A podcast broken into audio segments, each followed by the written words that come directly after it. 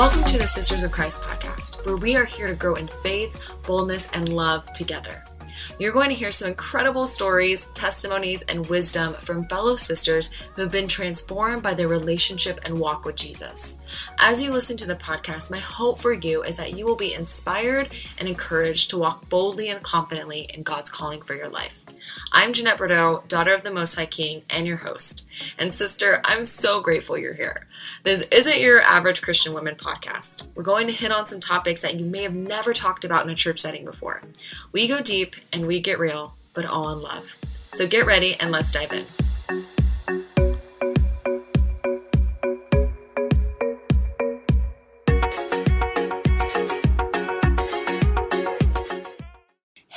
Guys, welcome back to the Sisters of Christ podcast. I am so glad you're here. We are in the middle of the racial reconciliation series where I have interviewed women who are leading the conversation of race within their church and in their communities. And today we're going to hear from Maria Abdulkaf, my friend and also the Deacon of Justice and Mercy at Trinity Grace Williamsburg in Brooklyn, New York. So, Maria has really been teaching on this topic and reconciliation for years at Trinity Grace, but she just recently finished teaching a six week Arrabon course. Um, Arrabon is a ministry that provides courses to different communities and really is focused on equipping and empowering the church for reconciliation. So you're going to hear us reference this course and also the founder, David Bailey, throughout this interview. So Maria is going to share with us how we can all become a reconciling community and most importantly, what her experience has been like as she's grown up as a black woman immigrant in white America. It has been such an honor to interview her and to give us her time. So I really just want all of us to honor her by putting away any distractions or anything that may take your focus during this interview so you can open your hearts and open your minds and really listen. So let's get started. First, before we get started talking about, you know, the amazing six week course and like your experience, how are you doing? We just had our last yeah. class last night. So how do you feel after all that? I mean, it's it's kind of like, you know, you finish a marathon and there's like a high which I experienced last night of just finally finishing this sort of marathon in this course. And then like it took me a long time to fall asleep last night because I think I was reflecting a lot on like what's happened over the last six weeks and everything that sort of has happened over in between those Monday courses. You know, we've been having our classes on Mondays and there's a lot of conversations that get sparked in between those sessions. Like folks will often, um, email me, call me, text me, ask me questions, a lot of follow ups and it like pushes me and it pushes them to sort of dive deeper and deeper. So I think like thinking about that, reflecting that and seeing how far a lot of folks have come when it comes to understanding reconciliation as Christians when it comes to understanding racial reconciliation as Christians has been a really awesome thing to witness, to bear witness to. Um, but I am glad it is, you know, it is over, just kind of a, a relief a bit because I, you know, leading the classes takes a bit of a toll on me. And so I think I'm excited to sort of like have at least a few days, hopefully a week of just like rest um, because the classes took a lot out of me. So I think like very reflective over like what folks have learned, what folks have shared with me, the way in which the course material has strengthened people's understanding reconciliation, has given folks like new terms, new definitions, and new points of entry. Um, but I'm also just like really tired and, um, I'm I'm glad that it's it's done because I hope that folks are going to do something with it next, you know, because I think my only hope is like it moves beyond this class because the class doesn't really matter if like the actions after the class like don't sort of live up to what we learned. So I'm more excited about like the future of everyone who sort of attended and the way in which they engage with other people, the way in which they engage their families and all those things. So I'm excited for people very reflective and sort of retrospective moment for me right now. Um, and, but I'm also very tired and very glad that it's uh, it's come to an end. And I didn't realize that you were getting like so many people reaching out to you like in between and like asking questions and stuff like that. So what was that like? What were some of the questions or like what was that like? Yeah. So, for instance, let's say like a couple weeks ago, we spoke about the five principles of being a reconciling community. The five principles being vulnerability.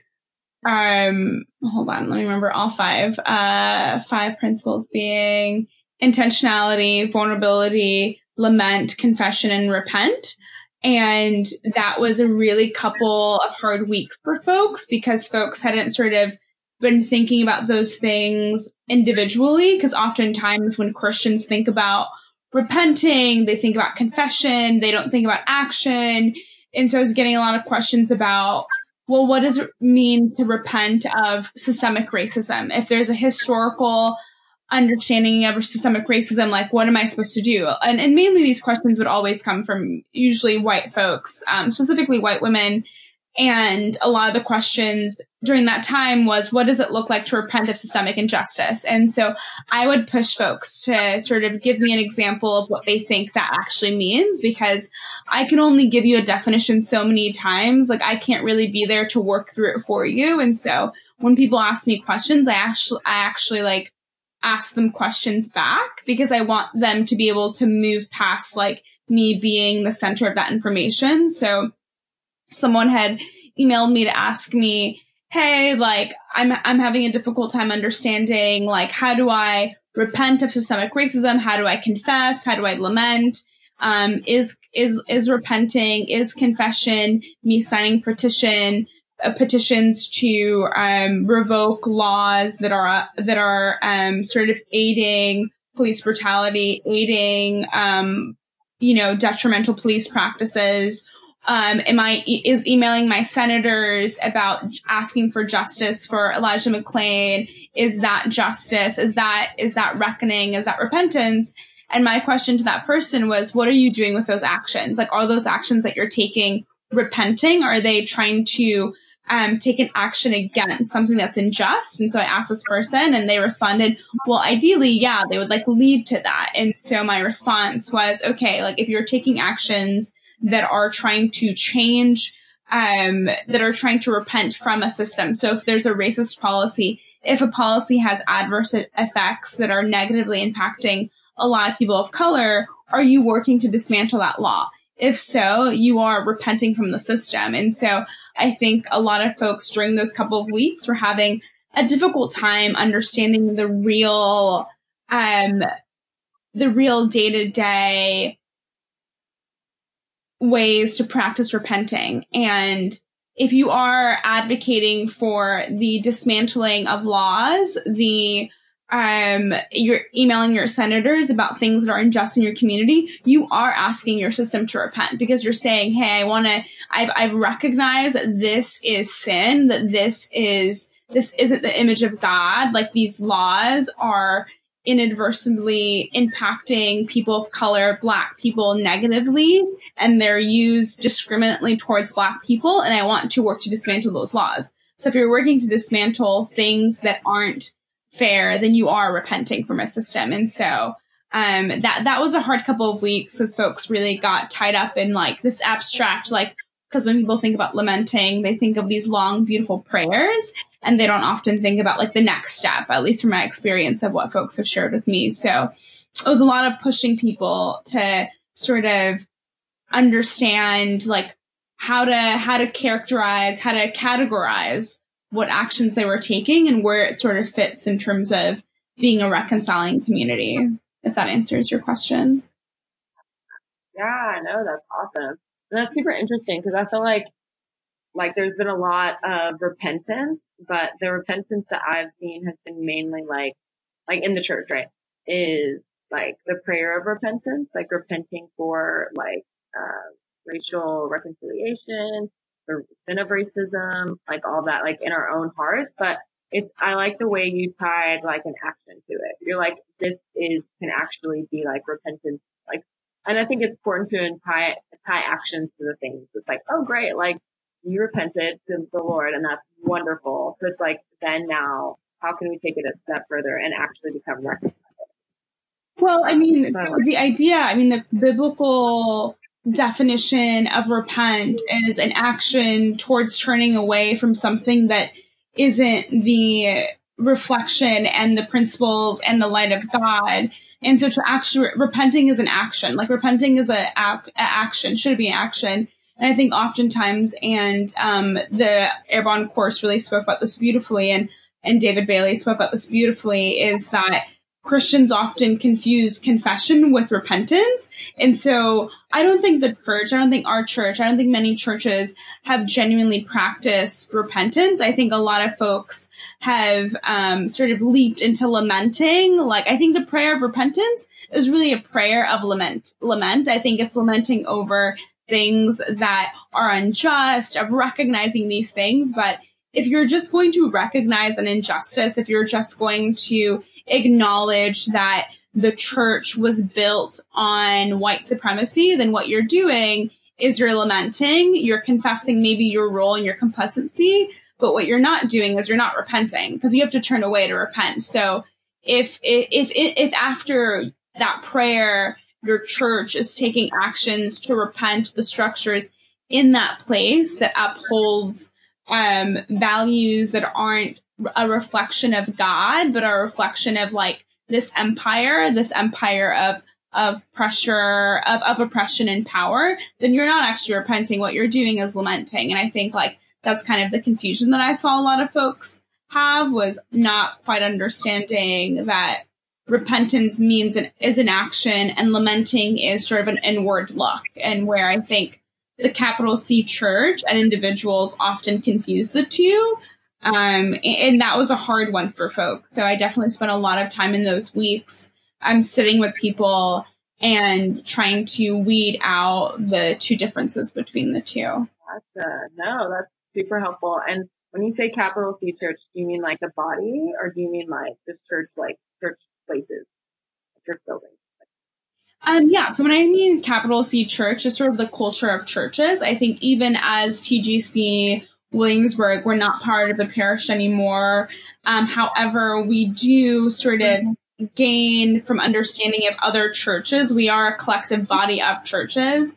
And I think the body of Christ to me is different from the capital C church. I think you can be in the body of Christ and not be not be attending a church, not be a part of the capital C church. And so to me, the capital C church is very intertwined with this capitalistic structure of churches where you have um, sort of hierarchies, you have a system in place, you have sort of a structure of church that's modeled after like the early churches of like having a hierarchy, having a leadership board, having elders, having deacons, like that is to me a model of the capital C church. And when we're working within that structure, we have to understand the ways in which racial bias and cultural bias adds to always having, or usually predominantly having, white leaders in these spaces. So before we go, I definitely want to talk about that. Um, but this is your, this isn't your first time teaching this either or leading like this course, right? You've been doing this for a while. So it's my first time um, oh. taking folks through the Arrabon course. However, like we're we've sort of put this course within our larger Heaven to Earth series, which started about a year ago. It started last fall, and that course or this series has been reconciling our church, because um, our church, our actual church, has done, and folks in our church, leaders in our church, have um, not always had the lens of Christ when it comes to caring for the marginalized within our community, when it comes to caring for the black and our black and brown sisters and brothers. And so the series started with a lot of like like lamenting and confession about the wrongs that have happened in our church as it relates to racial bias, racial injustices within our specific church, and has grown over the last year to sort of incorporate like more material, more um more source material. I'm not sure if you attended the first couple ones or if this is your first. No, because I just I just started going to DC, so I just like. Oh yeah, yeah.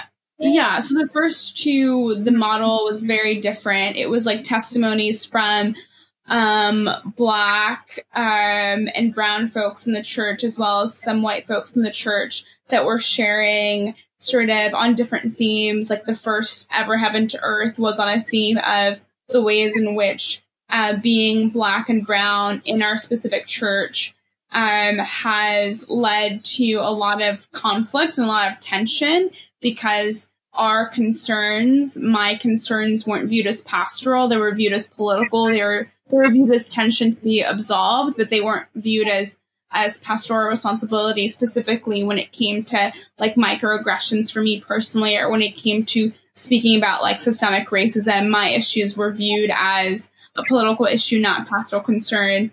And so our first event was sort of speaking about how that the harm that that does and the trauma that causes for black and brown folks. And by having me and a couple other folks in our church share those testimonies in in that space. And then we had small group discussions about okay like you just heard maria and DZ's story. Like how are you responding? Like what what sort of comes to mind for you?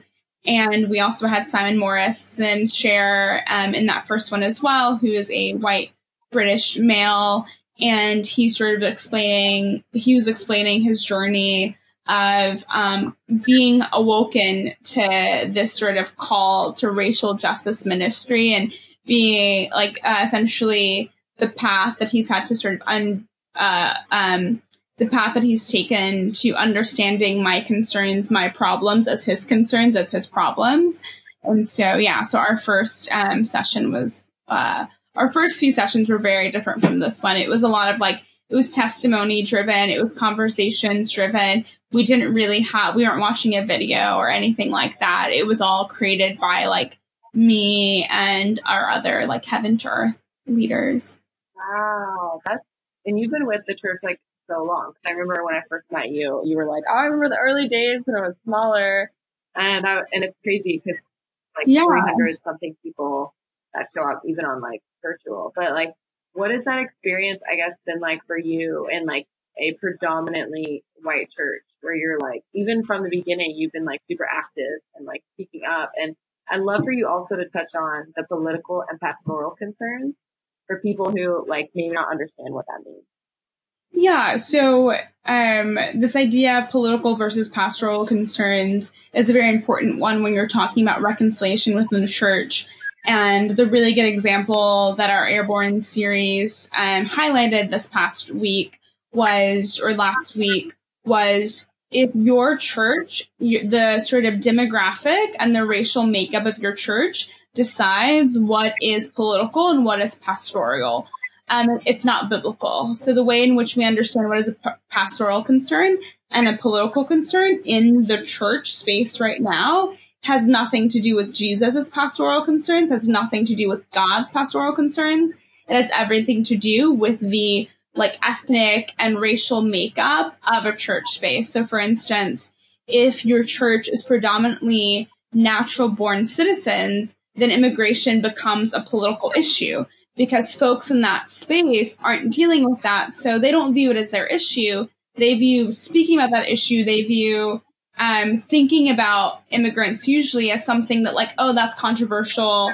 That's about some, that's, that's political. That is something that like is sh- the church shouldn't be engaging in. However, if your church is filled with folks who are immigrants who aren't all natural born citizens and that is the predominant makeup of it, then immigration becomes a pastoral concern because if you aren't advocating for immig- immigrants, if you aren't advocating for immigrant rights, then what's going to happen is your church is going to actually be impacted. it, it is, it is, it is sort of the livelihood of that church of the people in that church relies on uh, on immigration reform, and so in that sense, pastoral a past it becomes a pastoral concern, and it directly relates to how different churches speak about police intimidation and police brutality. If your church was predominantly black and brown folks who have had first-hand accounts with police, um, then police brutality, issues of police violence in our community becomes a pastoral concern because it is it affect it is affecting our family. However, if your church is predominantly white um, the idea of police brutality becomes an idea of politics, an idea of reform, funding, an idea that is sort of abstract from the reality. And it's not about family. It's about who's in the church. And so then it becomes a, for instance, in our church, it becomes a political concern, not a pastoral concern. Um, and so it's important to know when you're doing either one. And sort of the takeaway from that is that we shouldn't be basing like a pastoral concern should not be based on who is in your church because who is in your church is not a reflection of God's children. It is a reflection of a section. It is a reflection of a component of a section of God's children, but it's not encompassing of. And so when thinking about pastoral concerns, we need to think about the heart of God and the heart of God is God's children. And so that includes every nation. And so therefore immigrants, regardless of our the makeup of our church, the citizenshipery, should be a pastoral concern when it comes to police brutality, regardless of the predominant whiteness in our specific church. It should be a pastoral concern because if you view me as family, then my concerns, my lived reality, should be your concern. Should be your should be something that you're advocating um, for on my behalf as well and fighting with me. So yeah, so it's definitely it's you know it's I feel like it's an easy thing to explain because I because I I think, but I know that it's a hard one for folks to really digest and sit with because it's not often the ways in which we speak about what is a pastoral concern and what is you know quote unquote political.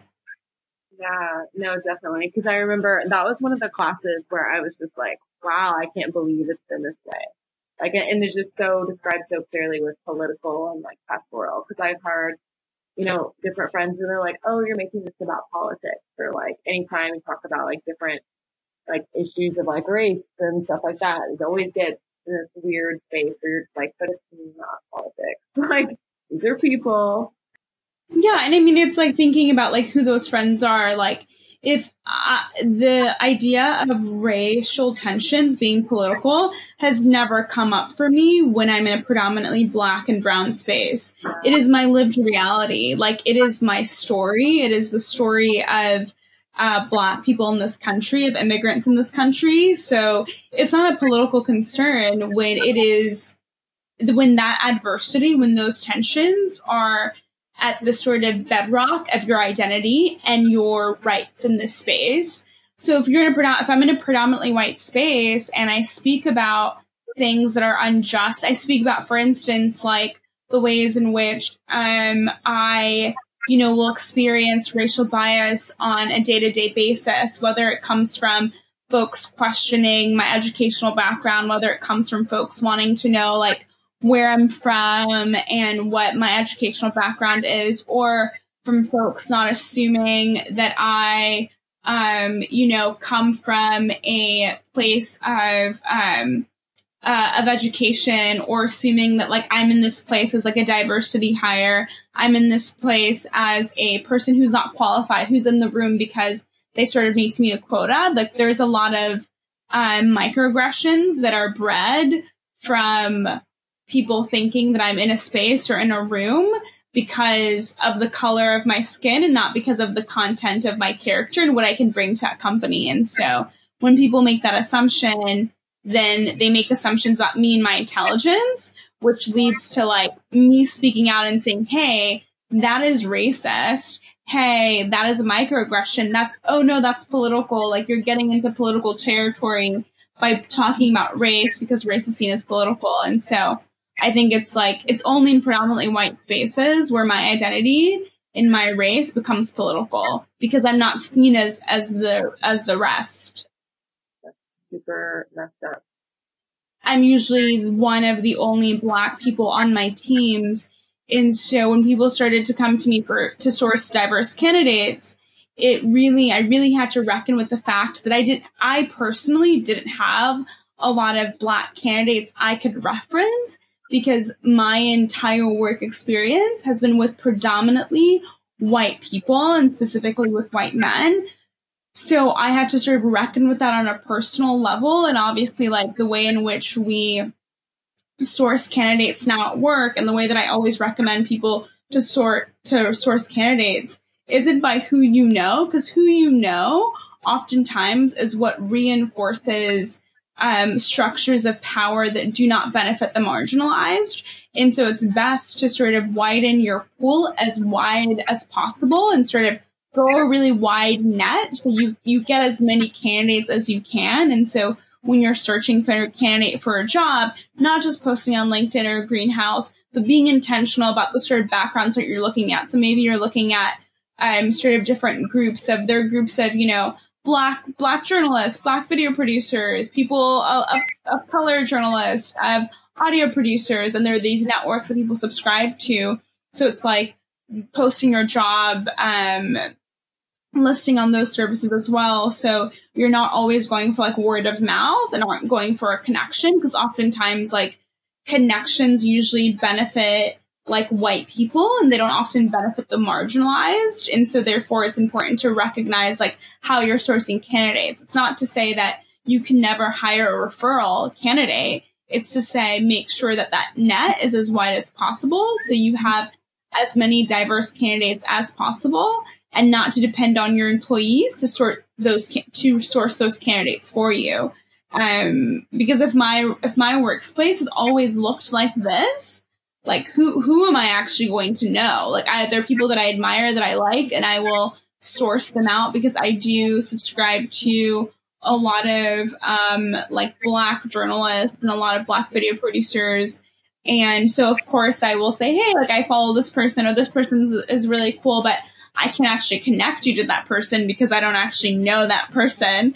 So it's like I can tell you people that I follow, people that I'm not sure if they would be, I'm not sure if they're, um, if they would be interested, but I follow them online, so might as well give them as a source. So I think with all of that, the point of contention has always been it's not that I'm necessarily offended when someone asks me just to help them source a diverse candidate it just poses a really a point of tension for me because it makes me realize and recognize um, the ways in which I am one of quote unquote one of the few in the spaces I've been in. So therefore, I don't get exposed to other people who are who are like me. And so when I go to a, a conference um, that is for Black journalists, Black video producers, now I try to get as many like contacts as possible because my day to day job doesn't allow me for that diversity it doesn't allow for that diversity to exist in my in my in my network. So i have to like be proactive about seeking that. Just because i'm a black woman it does not mean i know all of the black you know video producers that exist in media i have to actively seek it and to me it was a good reminder for myself but then also it's a good practice for everyone like just because i'm black does not mean i know the best black female candidate for this job. Um, we all need to sort of expand our networks and be intentional about about seeking diverse networks. And so there's work that I have to do as well to have that um, to have that network in my life. It does it doesn't come naturally for me because of the spaces that I work in in tech and science. Yeah, yeah. Yeah, that's super helpful. And that's like something we talked a lot about with like being intentional about where like you're building community. And I liked the, the phrase, um, David used of shalom, where it's like, it means peace, but also flourishing. Um, so I'd love to, and what that actually looks like, because I feel like we have this like skewed idea of what peace really is. Um, but I think I like the way he described it of like, are we combining like the strong with the weak? And, you know, does every everyone in our community like flourishing together, not just in one space or one race or whatever. So if you could share a little bit about that, I'd love. Yeah, so the idea of flourishing has been a really important one in our courses.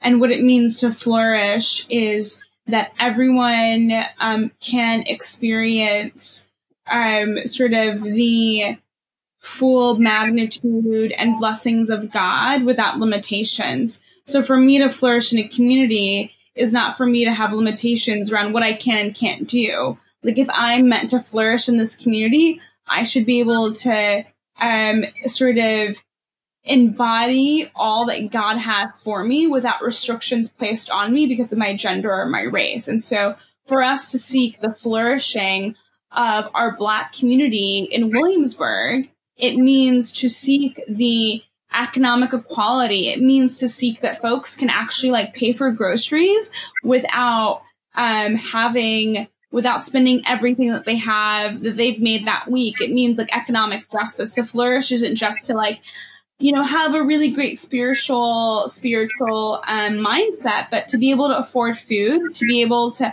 afford shelter, to be able to have opportunities. It's not just to get them as good as they can get for, you know, their social economic bracket, but to get them to have that to for them to have as equal opportunities as, as everyone else. And so for me to have an equal opportunity as everyone else, that my race and my gender aren't limitations around um, what I can actually do. That like I'm meant to sort of have economic justice. I'm meant to have um, you know, justice for my rights, for my ability to function in society, that I don't need to just um, adhere to what folks say I can and can't do because I'm a black woman, but I can actually, I'm empowered to equality in every single way possible without limitations placed on me. And a big thing that, you know, our last session on Arrabon spoke, uh, David Bailey spoke about was this idea of understanding what it means to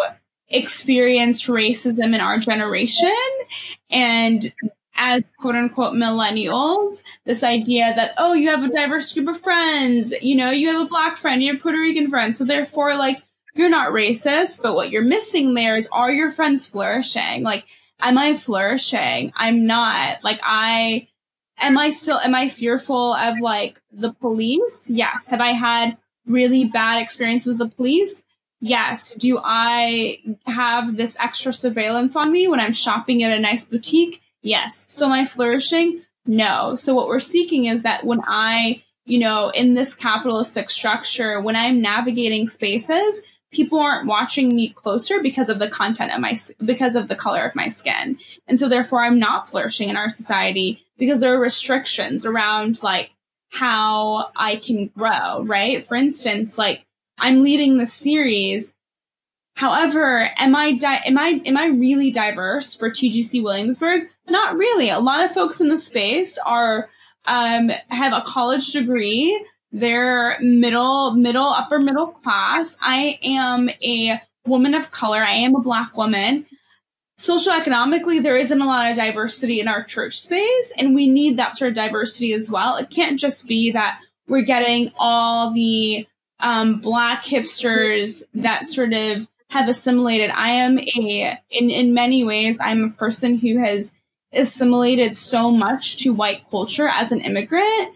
Um, so to me, like I'm constantly working on deconstructing that, like deconstructing the um, ways in which I have been made to assimilate, like my accent, my voice, the way that I dress. So much of it has been dependent on white culture because I was told, hey, if you don't if you don't straighten your hair if you don't dress like this if you don't speak like this we're not going to hear you. Like we're not going to see you. Um, when my hair is in a fro people treat me differently from when my hair is straightened. It is it is a 180 i've done that like from you know a monday to a tuesday where i change you know the way that i style my hair and it changes the way people interact with me. Like my accent changes the way people engage with me. What i'm wearing changes the way people interact with me. However, I have a friend, one of my best friends, Karis, she changes her hair all the time. She's white. She wears the most sort of, um, you know, a variety of outfits. You know, she will wear like a really large shirt, um, with like, you know, shorts. I, I don't feel comfortable doing that because the moment that I sort of am giving people this idea that I may not have money or that I may not be middle class, then people treat me differently when I walk into a store. So I don't feel comfortable, you know, going to this, uh, going to a store in an oversized shirt and shorts because I'm treated so differently from when the things I'm wearing are fitted, where she does not care what she's wearing when she goes into a store, oftentimes where I do because what I've worn into a, a, store has changed the way people treat me. And so all that to say, like, for me to flourish, like my friend Karis, means for me to experience freedom in navigating spaces without having to adhere to a certain look, to a certain mm. accent, to a certain hairstyle. Wow. Yeah, that's really sad. The question I had, I I think that'd be really maybe helpful. I think it's gonna this everything you just said is like helpful to a lot of people, um, so many different ways. But I think one way, if you could share, if you have any like things that you've done that's really helped you like like you were saying, I have to deconstruct this like assimilation that I've gone through to be treated like a certain way. Like how, how can people start to deconstruct that? Yeah. So I, so I guess a little bit background on me. Like I was born in Ethiopia. I moved to the US when I was seven on a green card lottery. So my parents won green card lottery, which essentially allows you to move to the United States uh, with your immediate family. You know, thankfully my parents, you know, decided to bring me with them, and so you know, here I came, and so we moved to Dallas, Texas. And once I got to Dallas, like I spoke a little bit of English. I still had a very thick Ethiopian accent, and you know, as you're growing up, and I, as I was growing up, and I was in school um, kids used to call me snakehead because I grew up having braids. And so, like, my earliest memory of like being in school was hating my braids because, um, specifically the white boys I went to school with would call me snakehead. And if my, my mom used to put like beads at the end of my hair, which I really liked growing up in Ethiopia, like, it, I really liked having beads in my hair. But if I had beads in my hair, um, like, they, like, kids would, like, mess with my the beads in my hair and then just call me like a snakehead. And so I started to really like not like my braids anymore, even though I, I loved my braids before I, I moved to Dallas. And so I begged my mom to straighten my hair, like chemically straighten it. And she was like, I don't think you, I don't think we should do this because when you chemically straighten your hair, it changes the entire structure of your hair. And I was getting picked on so much for my hair that it just didn't seem like it was worth it. I, you know, obviously I was like, you know, like 10 or 11 by the time I was like, I want to permanently straighten my hair. And my mom finally agreed to it. Like she didn't agree to it for a while, but she finally agreed to it. And then I started wearing my hair straight. And so I was getting picked on a lot less when it came to my hair. But then people would pick on me because of my accent. Like I had an Ethiopian accent. And so sometimes the words that I would say, like my accent was very sing songy. And so sometimes people would like call me a bird or whatever and like would kind of pick on me for the way that I would speak. And so I would watch um, popular shows on like TV and try to mimic their accents. And so I realized, you know, I would watch a lot of shows of characters like based in California. And so a lot of like 90210 and, you know, Clueless and all of these like white characters that were very like, you know, quote unquote, like a valley girl. And I, and I wanted that accent because valley girls were, you know, you know, were all over TV when I was growing up. And so I wanted to model my accent after that.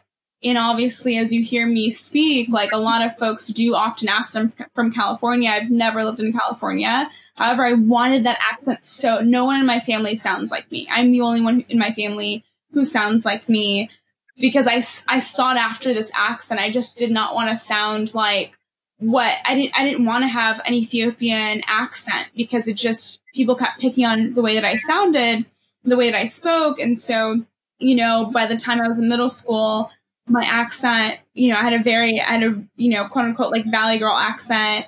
I was always straightening my hair and I would make sure like the things that I was wearing, for instance, were always like form fitting because I also realized that, for instance, when my mom would take me to the store, we would like go to Best Buy or something. And if my mom like takes me to Best Buy and she, you know, isn't wearing like, you know, nice jeans and a nice top, she's wearing like an oversized shirt or something, the clerk is more, uh, has more questions around like her credit card or her check or whatever. There's more like a hesitation to actually supply her with like a PlayStation or whatever we would buy. Like I remember oftentimes like getting in the car and like, you know, my mom just like being so sad and so angry at the way that customer service folks treated her when she, cause oftentimes, so my mom worked in a factory, like in a packaging factory, And so if, you know, we're going to Best Buy and she's wearing something similar to what she'd wear at work, which is kind of like a very blue collar outfit, and then she takes me to Best Buy, we're not treated the same as if, uh, you know, if we're wearing a nicer outfit, if, you know, we've like, you know, have our hair straightened and every, we sort of look quote unquote like more put together, then we're treated differently. And so for a while, I thought that it was like a class issue. I thought that like people were treating us the way they're treating us because, you know, we were, you know, we weren't very rich, we weren't very wealthy. Like I grew up, you know, in like a lower middle, you know, I'm not sure if there's a lower middle class, but we were, we were poor. I, I never like struggled for food, but we, we were poor. I mean, my mom, you know, worked a like minimum wage job. So that was our, that was our life. Like there was no savings, there was none of that.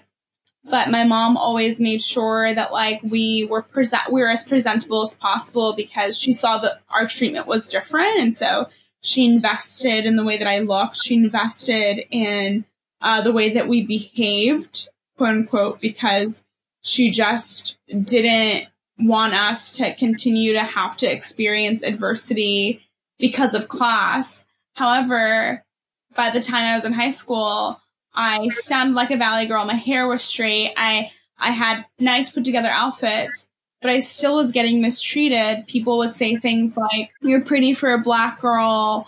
Oh, um, are you are your parents like lawyers? Like, why do you speak like that? So people started, oh, you want to sound white. You're trying to sound white. So then people started picking on me for my accent again. This time because they were like, oh, you sound white. Um, and there was this like quote unquote like club or whatever that was called like I hate Maria, the wannabe white girl, which to me still is like, you know, the dumbest name for a club ever, but like whatever, I guess if you're trying to be obvious, like be obvious.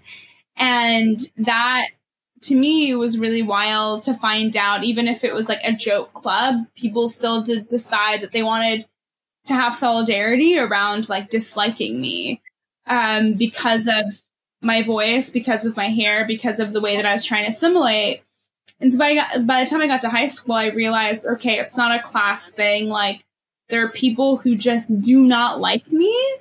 And it has a lot to do with my race. And it has a lot to do with uh, racial tensions in the US. And it has nothing to do with the way that I behaved. And I realized in high school that no matter the way that I sounded, no matter the way that I was dressed, people were going to find a way to push me to the side and it wasn't until I got to um, college that I understood that a lot of these things that were happening to me were like microaggressions, like, you know, subtle ways of discriminating against me because of my like racial identity. You know, like a microaggression is like an act, a statement, anything uh, indirect that is meant to um, intentionally, even though it's it's unintentional, supposedly it is meant to discriminate me to put me in my place you know and oftentimes people really wanted to put me in my place. They wanted to remind me that i was like this black person who like did not belong. And so and it became apparent when i got into colleges like i you know i was in the top 5% of my school and yet people would you know joke that i was like uh, oh you got into the school because you know like uh, affirmative action is like the reason that you got into college. Like n- not because i was the smartest one of the smartest people in my school which to me was wild from having kids that copied my homework to say that i was affirmative action.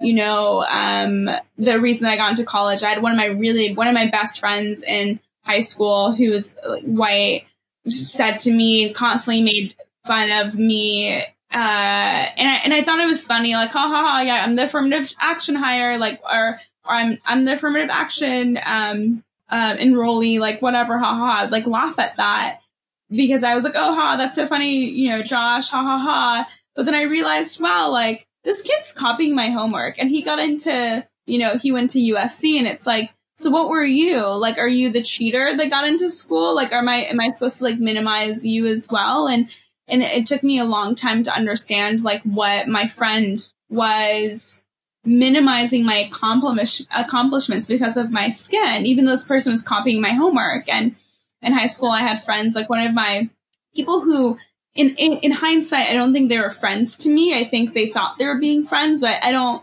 it's not the definition of friendship that i know now.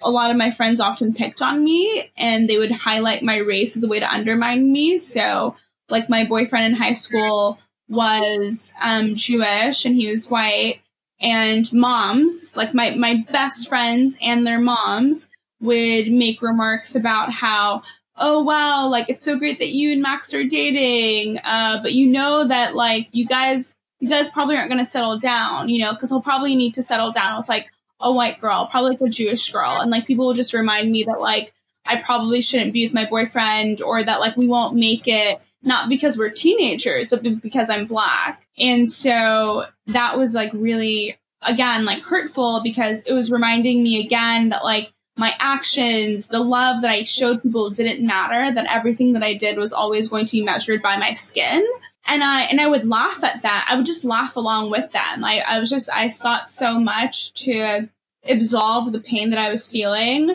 and the hurt that I was experiencing and the trauma that I was experiencing. So I spent a lot of time just like laughing with them. And it wasn't until I got to college, I went, I went to Vassar College, a liberal arts college in, in New York, that I realized that I began to sort of deconstruct these narratives. So to now answer your question after showing you the way in which, uh, many ways in which the way that I assimilated to deconstruct for me in college meant to, you know, I cut off all my hair my um junior year and, you know, essentially like shaved it off so that I no longer had like permed hair. I shaved off all my hair. I no longer wanted straight hair because I realized so much of what I thought was beauty was tied to straight hair because I'd been picked on for having non-straight hair and so I wanted so so so badly to like fit in and so I shaved all my hair off to you know so essentially like have non-chemically processed hair I began to realize like what my ideals of beauty was through that for sure and to deconstruct like being pretty didn't mean being like skinny and blonde. Like to me, growing up, being pretty meant being skinny and blonde. And because I wasn't skinny and blonde, I just never really believed that I could like be beautiful. I thought I could maybe, I thought that I was, I've always thought that I was like pretty for a black girl, but being pretty meant being um, white because a lot of my friends, friends, and friends' parents growing up would say like, "Oh, you're so pretty for a black girl," again, reminding me of my race to put me in my place as a way of reminder to put to essentially put me below them. And when you tell someone, "Hey, you're pretty for this," then it means that what you're saying is that they're actually not beautiful. They're they're beautiful by qualification. And so it took me a long time in college to sort of not want to be like white, not want to have blue blue hair. I was like, I'm never gonna have blonde hair. Like, I'm that's not gonna be me. Like, I don't I don't want that. I I I wasn't gonna get that, but I realized that to deconstruct ideals of whiteness, white beauty, meant to let to grow out my natural hair and to not be envious of of blonde women because I was constantly compared to them as like less than. And then with my accent, I think that's been kind of the thing that's been the hardest uh, and the thing that I grieve the most because, you know, I can't change my accent. Like, I, I mean, I could, I could, I could work at it. It would require, like, I, I don't know how I would have like an authentic, authentic Ethiopian accent anymore. Like, I don't, I don't know what I would sound like if I didn't seek to, you know, sound like these like California girls I saw on TV because they weren't being picked on. So I don't know what that sounds like. So for me, like a lot of deconstruction has also been accepting who I am now and not hating my voice because I, I, I once I realized that I had really assimilated and that I assimilation was so such a part of my identity. A core part of my identity is my voice, the, the actual, you know, the the which allows me to say these words right now, and realizing I can't really change that. Like I can't change that naturally. That would have to be something I force myself into doing. And I just don't even know what that process would be. Like it wouldn't be authentic. Uh, and so I, I, I still struggle with the way that I sound because if I was given, if I was allowed to flourish as a child, I wouldn't sound like this. I wouldn't, I wouldn't have idolized women who sounded like this because I would have been able to authentically grow. And so part of deconstructing, you know, m- my own the my the ways in which I've been forced to assimilate in this country has also been accepting a few things that I just can't change. But I know that that means that like when I, you know, like have children one day or when I have, well, I have, I have a lot of friends who have kids, like to make sure that they don't think that they have to sound a certain way to be seen and to be heard.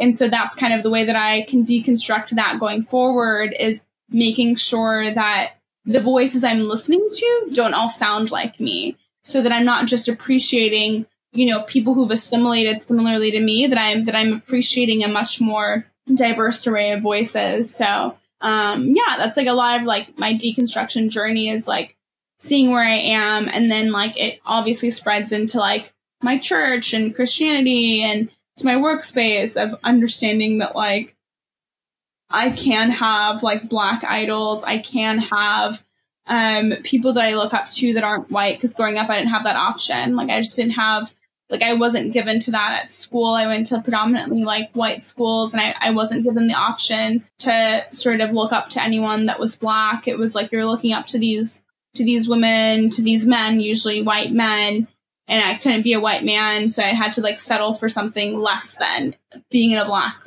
woman's body. So yeah, so it's just like a lot, it's a lot of like active work, this like deconstruction process because when your identity has been something that you've been forced to assimilate into, you've been, you've been forced to adapt to this environment, then the crux of who I am isn't really authentic because I didn't get to decide what I was interested in pursuing. Other folks told me what I could pursue in order to be seen and heard. And instead of instead of, you know, growing up being like, I don't care if people listen to me or I don't care if I'm not seen, I so desperately wanted to be seen. So I tried to fit in as best as I could, which unfortunately was like detrimental to like my long term identity and something that I'm working, you know, work it's a it's an active process of of deconstruction. yeah, I that's like so important to hear and to share that because I can't even imagine the amount of like black women who have went through that exact same process, you know, or have like experienced that. Cause we can say like, oh, we don't care what people think like all day, but like when you're a kid, like growing up, like you totally care. And that's like when you're most vulnerable. Yeah, I think there's a difference between like being a rebellious kid who like doesn't care what people think, like you're going to be your authentic self. However, when you are a black kid, it's hard to not care. It was hard for me not to care what people thought because that influenced the way that they taught me, that influenced the way in which I was seen, that influenced the way that I was respected. You know, I see rambunctious white children in Brooklyn all of the time and they're treated as children. However, when a black child is rambunctious, that person is no longer a child. That child is no longer a child. That child is a problem. A child, a child that's meant to be fixed, that meant to be reprimanded in a different way. And so it's not really a, I don't care that what people think of me. It's to survive, to make it out of where I was, to be respected. I had to, it was either assimilate or have even more adversity than I already had. So it's like, okay, what what door through adversity do I do I want to sort of climb and do I want to sort of go through? And so I think for for black children, like not fitting in or um, not succumbing to pressure is, is is very different than what white children who you know when you're looking at TV shows, when you're looking at people in your life, like there are many versions of of white people that are that are celebrated, that are lifting up, and you can't really say the same for uh, black folks within like popular media. So it's you either assimilate and you fit in and you and you speak the way that the way that you're you're told to speak to be heard, or you're not heard, you're not seen, and you have to pave your own path. And there's already so much adversity in paving a path toward assimilation. So like of course I I I you know I didn't have the hindsight to know that you know, in hindsight, would I have done things differently? Like maybe, but there was no way to really. I don't know what my experience would have been in. Like, it's like, would people have picked on me more? Would I have been more targeted by the police? Would I have been more discriminated against? Like, probably. Like, have I shielded myself a little bit by assimilating?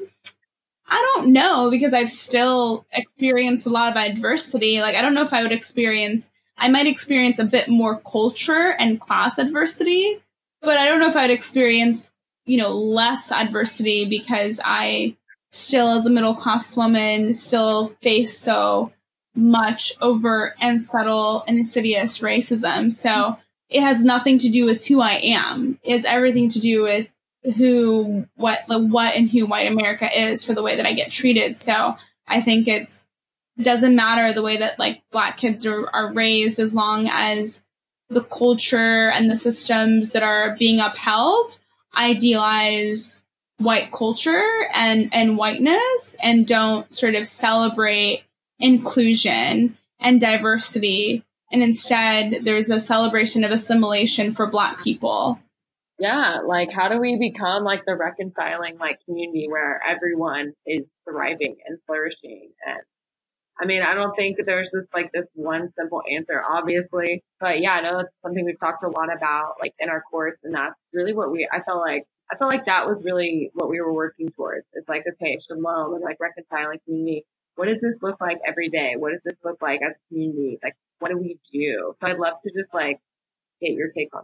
that. Yeah. So going back to sort of the five principles of being a reconciling community, which is intentionality, vulnerability, lament, lament, confession, and repentance is what I will always go back to. So what do you do? You intentionally seek diversity and inclusion, not diversity and assimilation, right? Like to me, I, in many ways, am a representation. I represent diversity assimilated, not diversity included.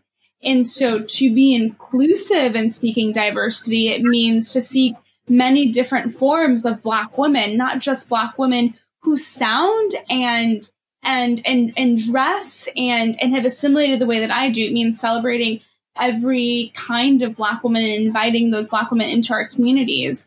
Um, so that means to intentionally seek that out, right? Um, and to be vulnerable about seeking that is that you know that you're going to make mistakes because when you're intentional about anything, like when I'm intentional about following Jesus, like I make so many mistakes. And so then I have to allow myself the vulnerability to surrender and say, Hey, I messed up. So which brings us to confession, right? So I think when I met, when you met, when you are trying, you know, new ways to be inclusive and you're being intentional, you're going to mess up. You're going to do things that like don't have the right, the maybe the best ways to, you know, incorporate folks into your community. So for instance, like, um, you might think, okay, great, great. We're going to seek diversity by letting like all the black people in our church lead initiatives. We're going to we're going to solve diversity through that. That has some repercussions to it and has some negative consequences when you're asking black people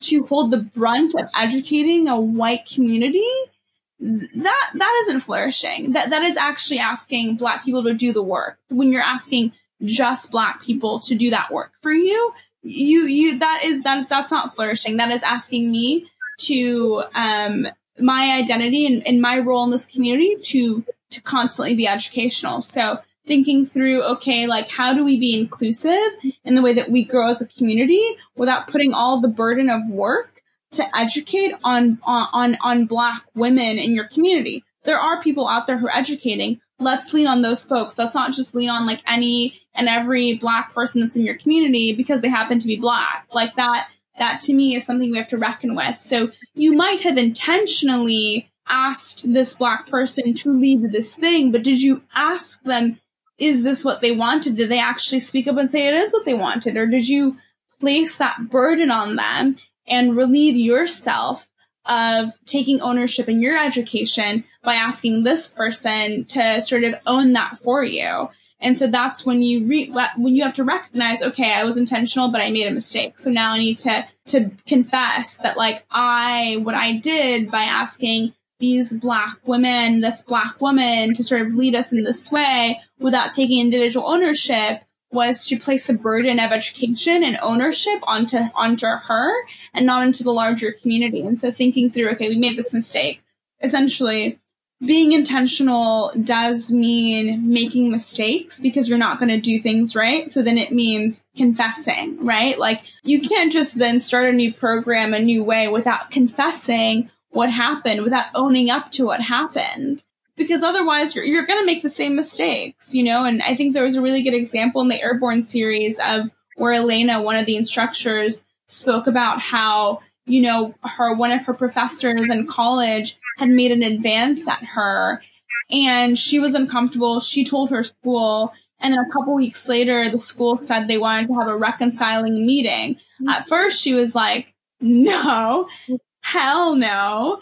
And then thinking more about it, because she does believe in reconciliation, she said, okay, I'm going to give it a shot. She shows up to this meeting and there is no admission of wrongdoing by her professor. They just said, hey, let's move on. They wanted to diffuse the tension. They wanted to diffuse the, they wanted to diffuse the tension. They didn't want to actually address the issue. They didn't, like, there was no reckoning. There was no acknowledgement of wrongdoing. It was, hey, let's move forward. And the professor never owned up to what he had done. And that's the way that we should be tackling any time that you do something wrong. Like it, it takes a lot to confess, right? It takes a lot to confess. And a part of reconciling is understanding that like that prof- professor's confession and omittance of guilt and wrongdoing should not be dependent upon whether Elena, you know, the student, like wants to receive it. Like you should confess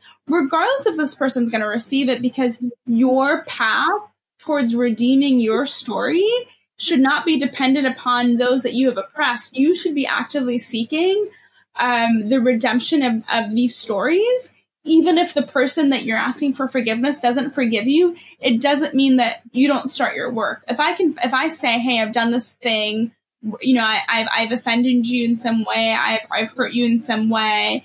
I can't just wait for you to forgive me before I start working on like myself and before I start correcting my wrongs, right? Like, does it mean I wait before I start engaging with you? Yes, because it is up to you as the victim to sort of set that pace. But it's not up to the victim to guide you, to, to help you, like, you know, absolve your guilt. You know, confession isn't about absolving guilt. It's about, you know, admitting to wrongdoings. And so when becoming a reconciling community, it's, it's confessing when we have treated black people, brown people, people of color as less than. When we have, when we have, um, perhaps when someone, when you have maybe perhaps, um, not spoken to someone because of the way that they dress, the way that they spoke, the sort of their, you know, effervescent, um, and they happen and, and, and w-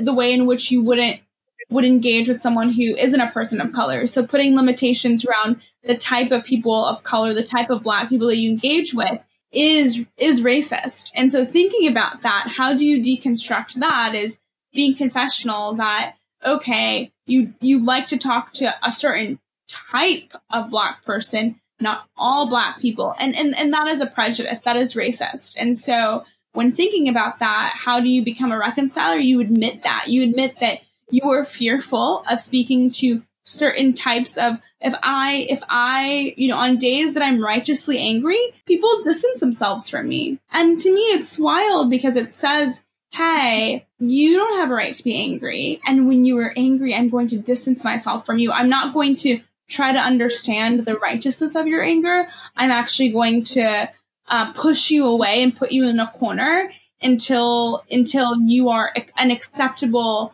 amount of angry for me, you know? And so I, and I experienced that, that bit a lot. And so I think it's when we're saying we're going to be a reconciling community, it's examining like the type of not only like a diversity of ethnicities and races, but also of cultures, right? And a, and a representation of cultures. And then it's about like repenting. So how do I turn away from, for instance, like if all of your leaders are white, how do you repent of that? It's to make space for non-white leaders to like rise up in your organization or to incorporate more diverse leadership, to seek more diverse leadership to create those roles.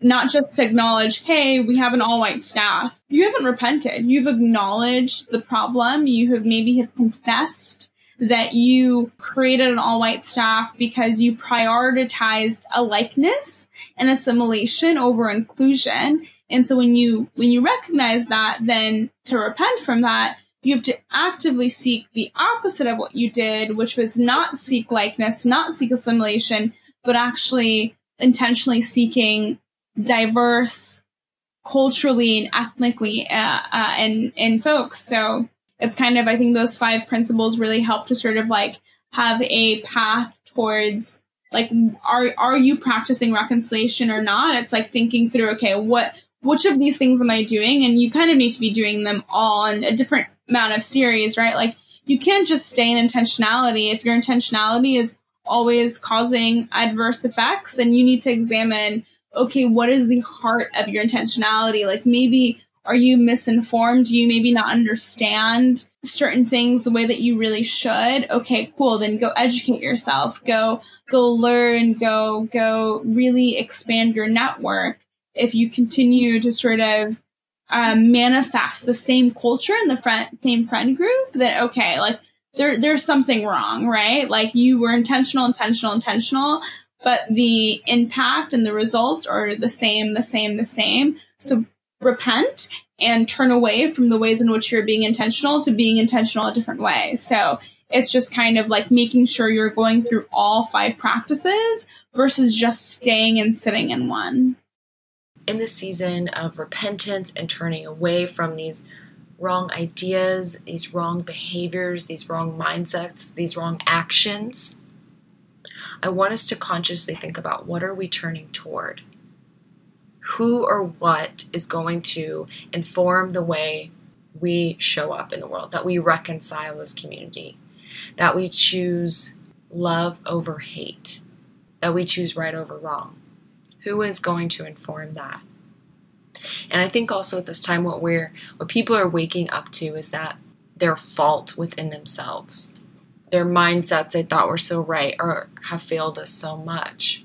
If we let politics inform us, if we let the world inform us of how to move forward, if we let anything other than God inform the way that we will move forward, I feel like we're really going to miss it. In Isaiah 43, 10 and 11, Lord says, Before me no God was formed, no will there be one after me. I, even I, am the Lord, and apart from me there is no Savior. As we're waking up to our own personal faults and our weaknesses in this season, let us not turn to things for to be our Savior. Save me from myself. The things in the world are not capable only God is capable. Only Jesus is capable. Apart from me, there is no Savior. So, especially if you don't have a relationship with God and you're you're trying to figure out how do I move forward in this, I just invite you into relationship with Jesus. I want to invite you into the beginning, the first step, the first step into something greater than yourself invite you into relationship with God to walk you through and guide you and show you what it's really like to live redeemed. And he says, Those who confess with their mouth and believe in their hearts will be saved. There's only one Savior, He's Jesus Christ. He's the one that died for you. And if you want to invite Him into your life right now to be the Lord of your life, to the Savior of your life, to show you true love and how to love others, you can just pray with me right now. Say, I believe that Jesus Christ died for my sins. I believe He is the Lord God, and I want Him to be part of my life. God, I invite you into my heart to be Lord and Savior of my life. Walk with me, Lord. Amen. If you prayed that simple prayer, praise God because this is the beginning of a journey that is going to transform you from the inside out. And I'd love to hear from you at the Sisters of Christ um, so we can give you some resources, pray over you, bless you, and yes, just praise God. I thank you all for listening to this very important series and sticking around with me. I know they're long, but they are absolutely worth it and they're worth the listen and they're worth the time. They're so worthy, guys. So thanks for listening, and I'm excited to continue the series with you all. Bye. See you next time.